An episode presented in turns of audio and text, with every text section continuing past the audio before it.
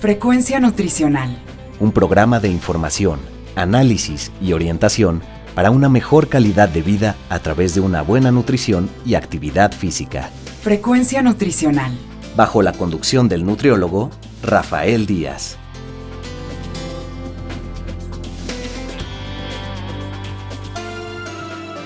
Hola amigos y amigas, les saluda Rafael Díaz García. Ya estamos en su programa Frecuencia Nutricional, un programa de la Universidad Autónoma Metropolitana, Unidad Xochimilco, para WAM Radio 94.1 FM.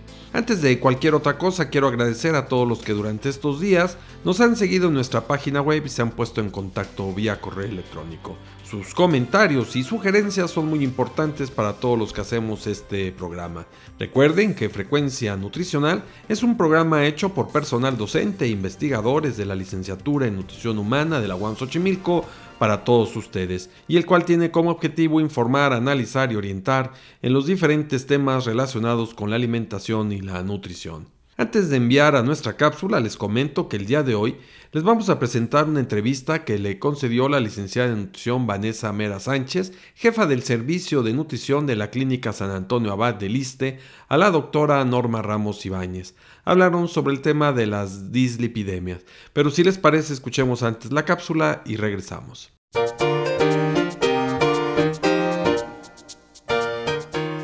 Las dislipidemias son trastornos de los lípidos en sangre, es decir, alteraciones de los niveles altos de grasas en sangre, pero en realidad no son lo mismo. En efecto, las grasas son solo un tipo de lípidos. Este desorden está caracterizado por un aumento de los niveles de colesterol e incrementos de las concentraciones de triglicéridos. A propósito, la elevación de lípidos en sangre favorece que estos se depositen en las paredes arteriales, que a su vez causa el endurecimiento de las arterias y enfermedades cardiovasculares. Por su elevada prevalencia, se consideran como un problema de salud en el país y en el mundo. Frecuentemente acompañan diversas alteraciones como la diabetes mellitus tipo 2, el hipotiroidismo, la insuficiencia renal crónica, el síndrome metabólico e incluso al alcoholismo. La mejor forma para diagnosticarse es con estudios de sangre. Otro signo es la aparición de depósitos de lípidos en la piel o párpados, en forma de placas o nódulos de color amarillento. Existen dos tipos de dislipidemias: las primarias, que responden a las mutaciones genéticas, y las secundarias, causadas principalmente por el estilo de vida sedentario. Otras causas son el consumo excesivo de alcohol y algunos fármacos como tiazidas, los retinoides, antirretrovirales o estrógenos. El tratamiento consiste en modificaciones de los estilos de vida, optando por dietas sanas, ejercicio físico y eliminación de hábitos tóxicos.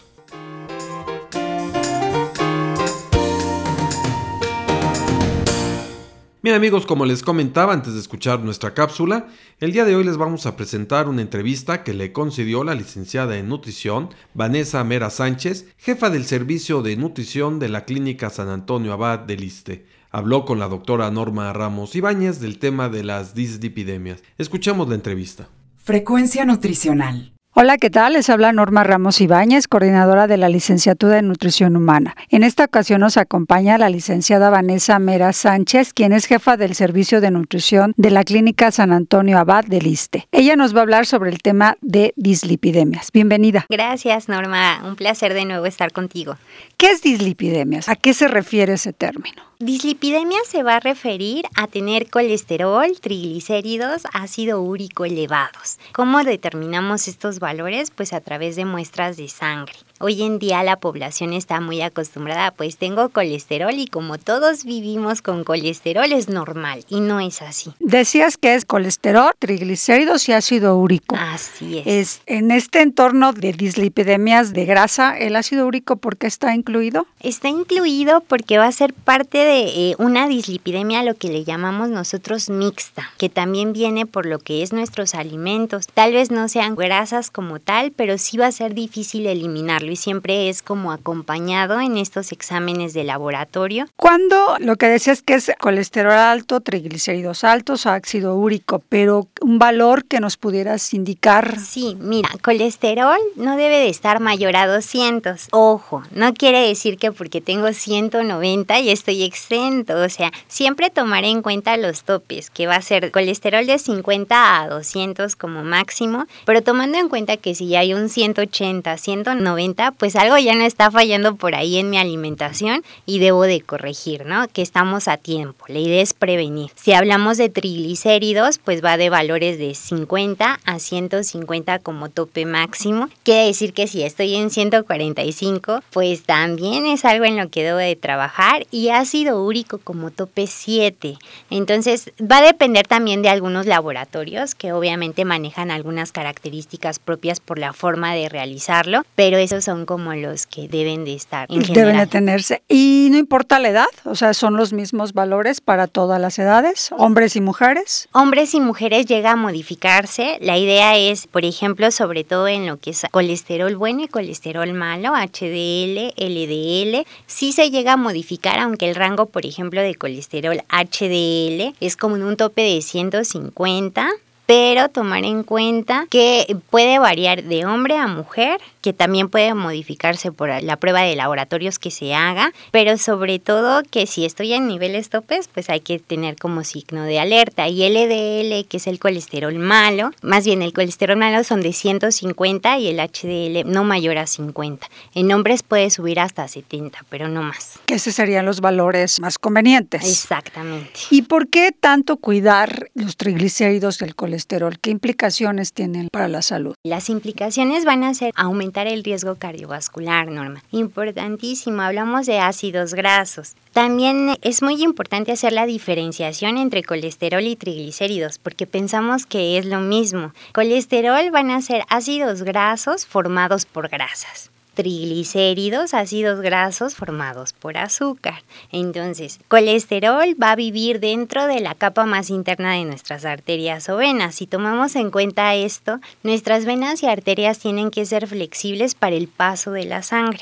Pero si hay colesterol, como están en la capa más interna, lo que hacen es volver rígidas nuestras arterias y venas. Por lo tanto, le va a costar más trabajo este paso de sangre y obviamente voy a exigirle más al corazón a que lata un poquito más. Entonces, colesterol va muy en relación con lo que es el sistema cardiovascular. Los triglicéridos, pues sí, son ácidos grasos pero formados de azúcar. Cuando me salto comidas, no como horarios adecuados, de repente como mucho, de repente nada. Casi eso no se da en México, ¿verdad? Pero, ok, los triglicéridos viven en nuestra sangre. Lo que hacen es que la vuelven un poquito más espesa, por llamarlo así. Por lo tanto, a nuestro cuerpo le cuesta más trabajo oxigenar. Y los síntomas en triglicéridos va a ser que yo tenga un poquito más de sueño, o que me sienta cansado todo el tiempo, aunque yo haya dormido tal vez mis 6 u 8 horas. Ok, entonces sí es importante en relación es cuidar la alimentación. Exactamente, el papel fundamental es primero trabajar con la alimentación y con las grasas y los azúcares en esta dislipidemia. ¿Es cierto que hay grasas buenas y grasas malas? ¿Es cierto eso o es un mito? No, claro que sí. Hay muchos tipos de grasas, pero tomando en cuenta, ejemplo, en el colesterol, normalmente las grasas malas son las que van a contener mayores ácidos grasos saturados. ¿A qué nos referimos con eso? Pues las grasas que se encuentran en las carnes, cuando vemos ese pellejito blanco en nuestro plato, en la carne, por ejemplo, de res, o cuando consumimos mantequillas, mayonesas, es esa grasa, pero va a haber un tipo de grasa que puede ayudarnos a disminuir o reducir el riesgo de tener estos ácidos grasos malos, como cuáles, como la nuez, el cacahuate, la almendra, el piñón. Ojo, quiere decir que sí puedo consumirlos y que es de preferencia consumir los buenos, pero no cambiarlos, porque de repente no me comí mi taco de barbacoa, pero me estoy comiendo medio kilo de nueces. Entonces, sí tener cuidado. Las grasas son lo que menos debemos de consumir en nuestra alimentación, o sea que debe de ser muy medido, y que si voy a intercambiar mis grasas, tomar en cuenta la cantidad, porque son pequeñas cantidades las que necesitamos. Las grasas no siempre van a ser malas. Las grasas nos ayudan a saciarnos, a que nuestras articulaciones funciones estén mejor hidratadas y para muchísimas funciones. Sin embargo, si de repente tenemos ese switch o ese cambio, queremos hacerlo de no consumo fritos, empanizados o capeados, pero entonces sí me como mi leche de almendras, mis cacahuates como colaciones o mis piñones.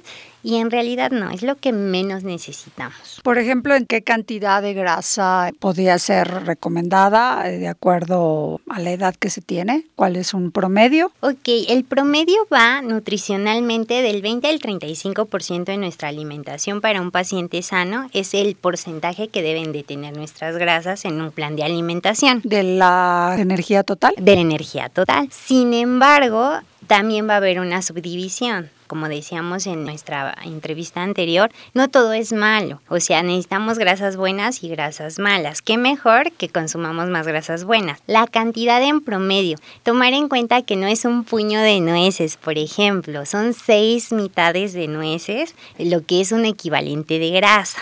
O 10 almendras, o 14 cacahuates, o sea, las cantidades en realidad son pequeñas. Porque o sea, una bolsita, por ejemplo, de cacahuates japoneses, ¿cuántas equivalentes serían? No, ahí ya nos excedemos, ahí van como 5, ¿no? Entonces, sí es tomar en cuenta o comentarle a tus radioescuchas que la cantidad de grasa es muy pequeña y que si me compro esta bolsita de semilla, que puede ser como colación para que no llegue con tanto apetito a mi siguiente comida, pues no me la debo de acabar, que es una cantidad moderada y que más o menos en una bolsita de 100 gramos, lo recomendable es que se coman del 20 al 30% de esa bolsita, no más. Entonces las grasas sí hay que consumirlas, pero también hay que tener cuidado pues en las cantidades que nos dices. Sobre todo porque, te digo, el switch que hacemos como población en general es no como fritos, empanizados o capeados, como ácidos grasos buenos, aguacate, nuez, porque mi médico me lo dice, mi nutrióloga, pero excedo la cantidad. Entonces, si yo ya vivo con colesterol alto, obviamente voy a seguir teniendo ese colesterol alto. Y a veces la pregunta es, ¿y por qué no bajan si ya estoy comiendo puras grasas buenas, no? Por la cantidad en la que lo hacemos. Otra cosa bien importante es que colesterol y triglicéridos es como diabetes o hipertensión. Nunca va a desaparecer, lo podemos controlar. Sin embargo, el día que yo me salga de mi plan de alimentación y otra vez vuelva a mis anteriores hábitos, pues obviamente se van a incrementar. Por eso es que hay gente que dice, llevo 15 años y no puedo bajar este colesterol o estos triglicéridos. Entonces, sí es muy importante que tengamos en cuenta que es una enfermedad y que esa enfermedad lo que vamos a hacer es aprender a vivir con ella. Pero el día que yo me salga de mi plan, obviamente otra vez se encontrarán elevados. Ok, entonces regresando a lo de los alimentos, a las grasas buenas y malas, entonces las malas básicamente están en alimentos de origen animal. Ajá. Y las buenas en alimentos de origen vegetal. Así o pueden encontrarse excepciones. Hay algunas excepciones, sin embargo, para una mejor visualización ahorita, por cuestiones de tiempo, sí, tomar en cuenta que las vegetales van a ser las buenas y las animales las malas, pero obviamente también va a depender de la cantidad. O sea, aquí como todo hay que empezar a medir la cantidad de grasa que estamos consumiendo y detectar que la grasa se va a encontrar a veces de forma visible como la que yo adiciono a mis alimentos para la preparación de ellos y a veces de formas que no vemos. Por ejemplo, un embutido, pues yo pensaría que como no le veo grasa no contiene, pero claro que sí contiene los pasteles, lo que son las galletas u otro tipo de alimentos. Por ejemplo, un equivalente de grasa, ¿cuánto sería? ¿Un equivalente de grasa? De grasa. Ok, por ejemplo, una cucharada de grasa, una cucharada de grasa o aceite normal o una cucharada de mayonesa es una porción. Una porción. Así es. Ok. Tomemos en cuenta que, por ejemplo, en México, para preparar el arroz, la típica receta me dice que yo debo de cubrir todo mi arroz con aceite. Uh-huh. Y como les comento a mis pacientes, no siempre es así. Tanto sopa de fideo o arroz la puedes preparar sin ni una sola gota de aceite y te queda igual y no cambia el sabor. El problema es de que siempre esperamos o creemos que el aceite le va a conferir un nuevo sabor, pero en realidad el aceite no tiene un sabor como tal. potencializa tal vez los sabores, pero no le agrega un sabor adicional. Y en relación, por ejemplo, de los aceites de origen vegetal, ¿hay unos que son mejores que otros o todos en general podríamos decir que ayudan a la prevención o al tratamiento de las dislipidemias? Ok, por ejemplo, esa es buena pregunta porque normalmente llegan a decir, yo consumo el aceite de oliva o el aceite de uva o el aceite de coco para preparar mis alimentos. Tomemos en cuenta que este tipo de aceites que son buenos no están recomendados para someterse a temperaturas altas. Cuando nosotros los ingresamos es como si, no sé si te ha ocurrido pasar por el metro y que venden papas fritas y que ya vemos el aceite como negrito. Ok, se quema muy rápido este tipo de aceite. Entonces, si vamos a ocupar un aceite de oliva, un aceite de uva o un aceite de coco, de preferencia utilizarlo en ensaladas o en alimentos que no vayan a prepararse o estar expuestos al fuego. Para esto existen algunos otros aceites como el de cártamo, como el de semillas de girasol, que puedes ocupar a temperatura y que no se queman tan rápido.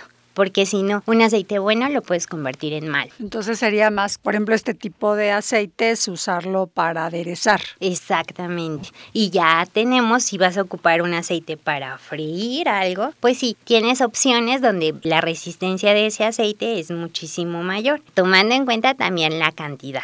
Obviamente hoy en día hay aceites en aerosol, pero el aceite en aerosol, la idea o se crea para que el disparo sea de un segundo, porque normalmente ese disparo se vuelve de 15 segundos y entonces ocupamos la misma cantidad de grasa. Entonces la idea es ir reduciendo y el disparo debería de ser un segundo. Un buen tip sería utilizar un atomizador normal para nuestro cabello, poner el aceite que normalmente ocupes en casa. Un disparo pero de un segundo para tu platillo, 3 disparos como máximo para cocinar para toda tu familia. Con eso vas a reducir mucho la cantidad de aceites. Nada más hay que preguntarnos, por ejemplo, un aceite, no sé, de litro, ¿cuánto tiempo te dura en tu casa?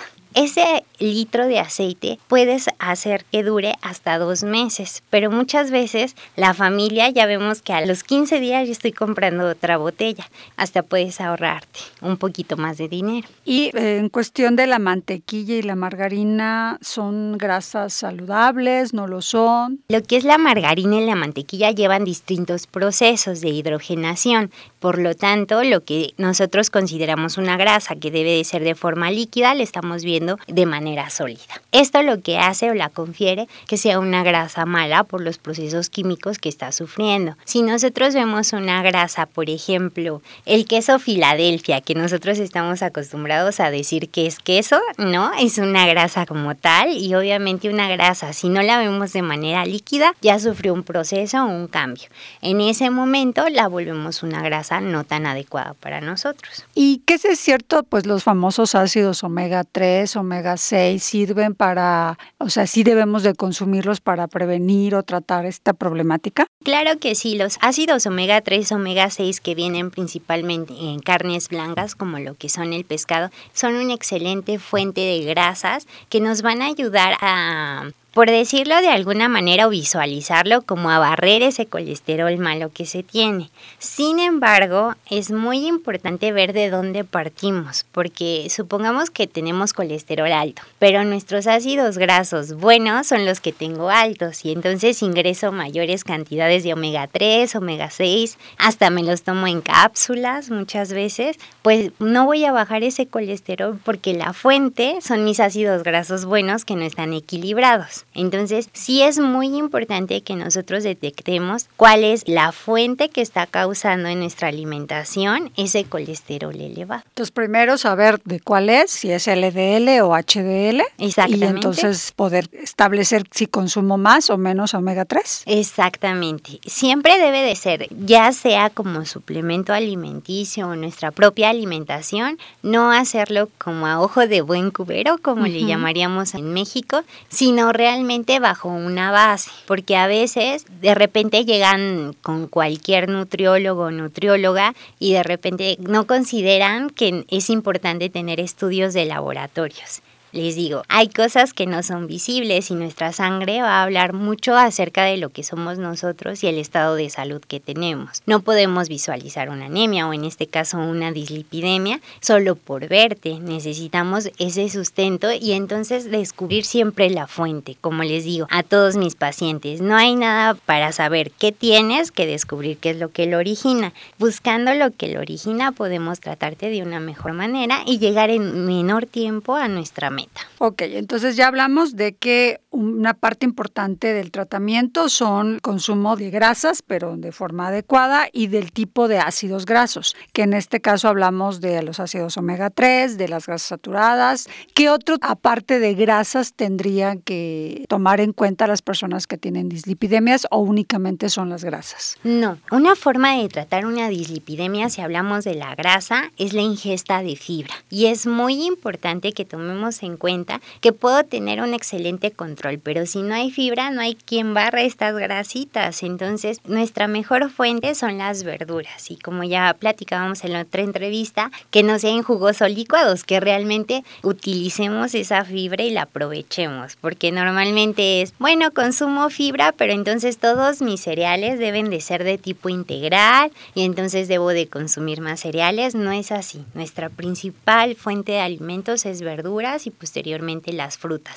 Eso nos va a ayudar mucho al control de dislipidemia. Entonces es importante. ¿Y qué cantidad sería lo adecuado? Lo que son frutas y verduras, lo que nos indica la Secretaría de Salud es que por lo menos sean 5 porciones por día. Eso es como una meta en general. Sin embargo, bueno, va a depender de cada persona. Pero eso sería para prevenirlas o controlar. Como prevenir, y para controlar obviamente tendríamos que ponernos una meta fija personalizada, pero si no consumo ninguna fruta y verdura por día, pues entonces tendría que llegar como al estándar mínimo que son esas 5 entre ambas. ¿Alguna otra recomendación de alimentos para prevenirla o controlarla? Ok, tratar de utilizar carnes magras, es decir, que no contengan esa grasita que normalmente gusta mucho en la población. No abusar en fritos, empanizados o capeados, sino a lo mejor estofados, asados, caldos, otro tipo de preparaciones donde no implica que quiten el mejor sabor, porque a veces es,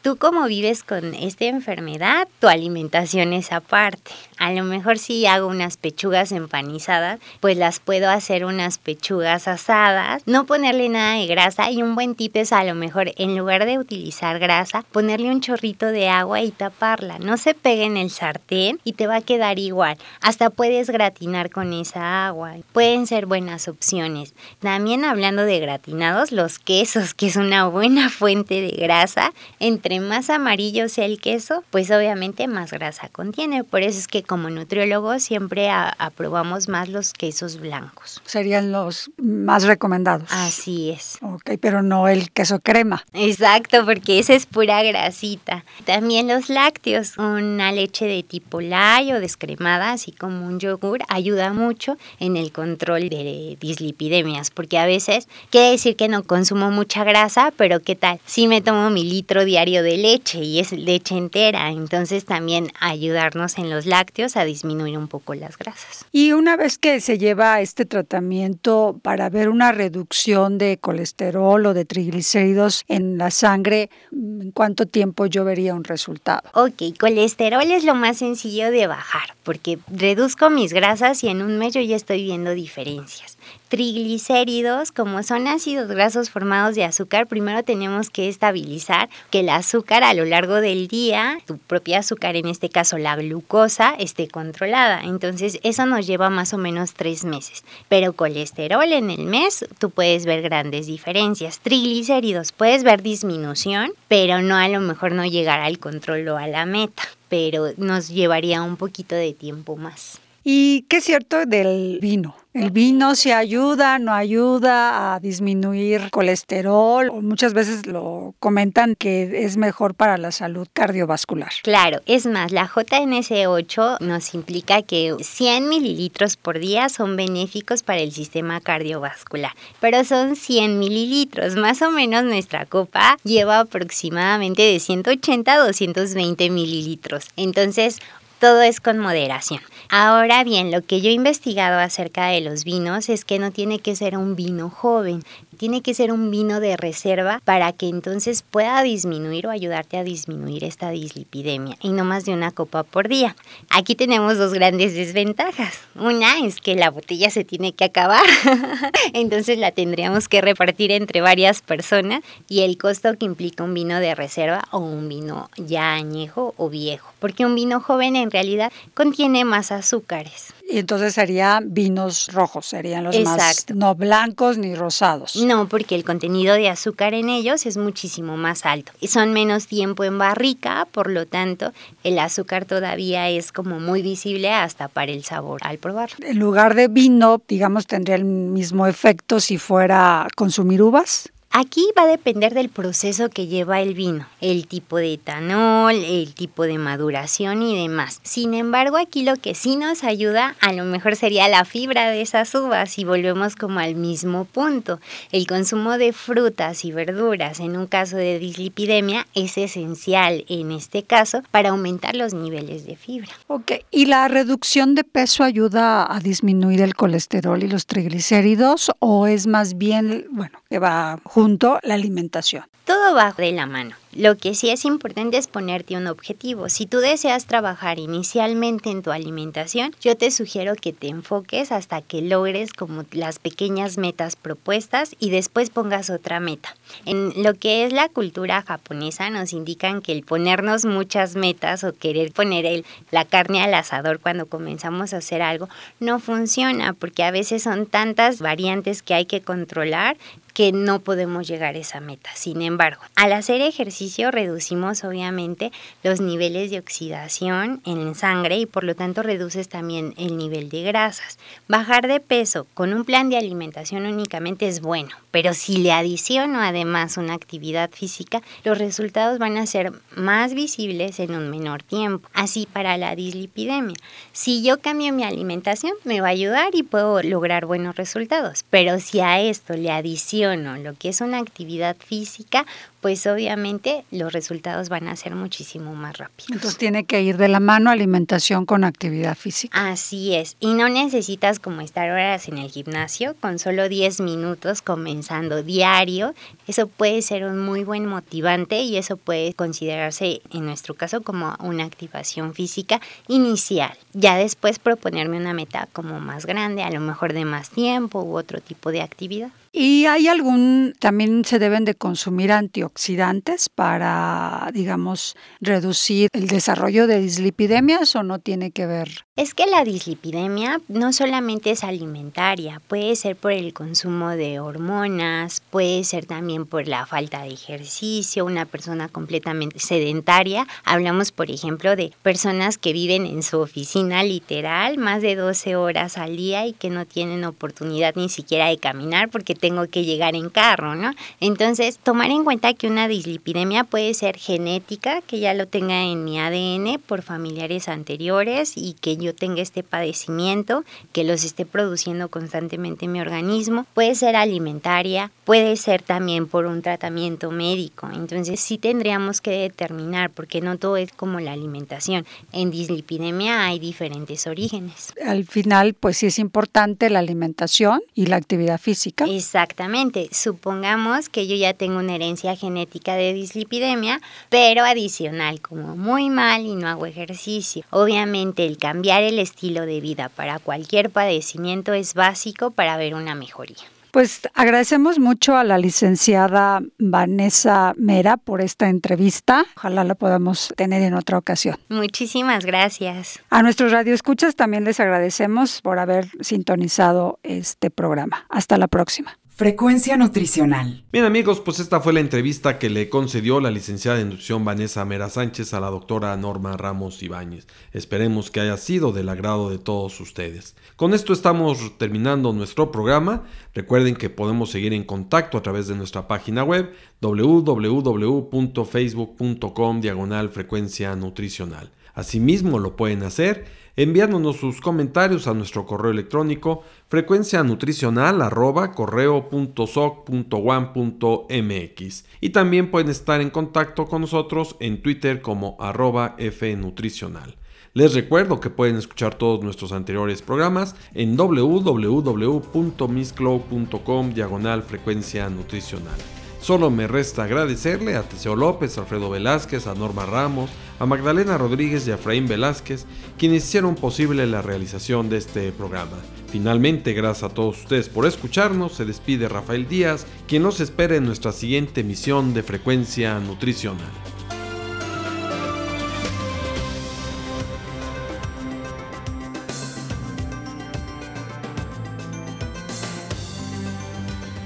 Frecuencia Nutricional. Un programa de información, análisis y orientación para una mejor calidad de vida a través de una buena nutrición y actividad física. Frecuencia Nutricional.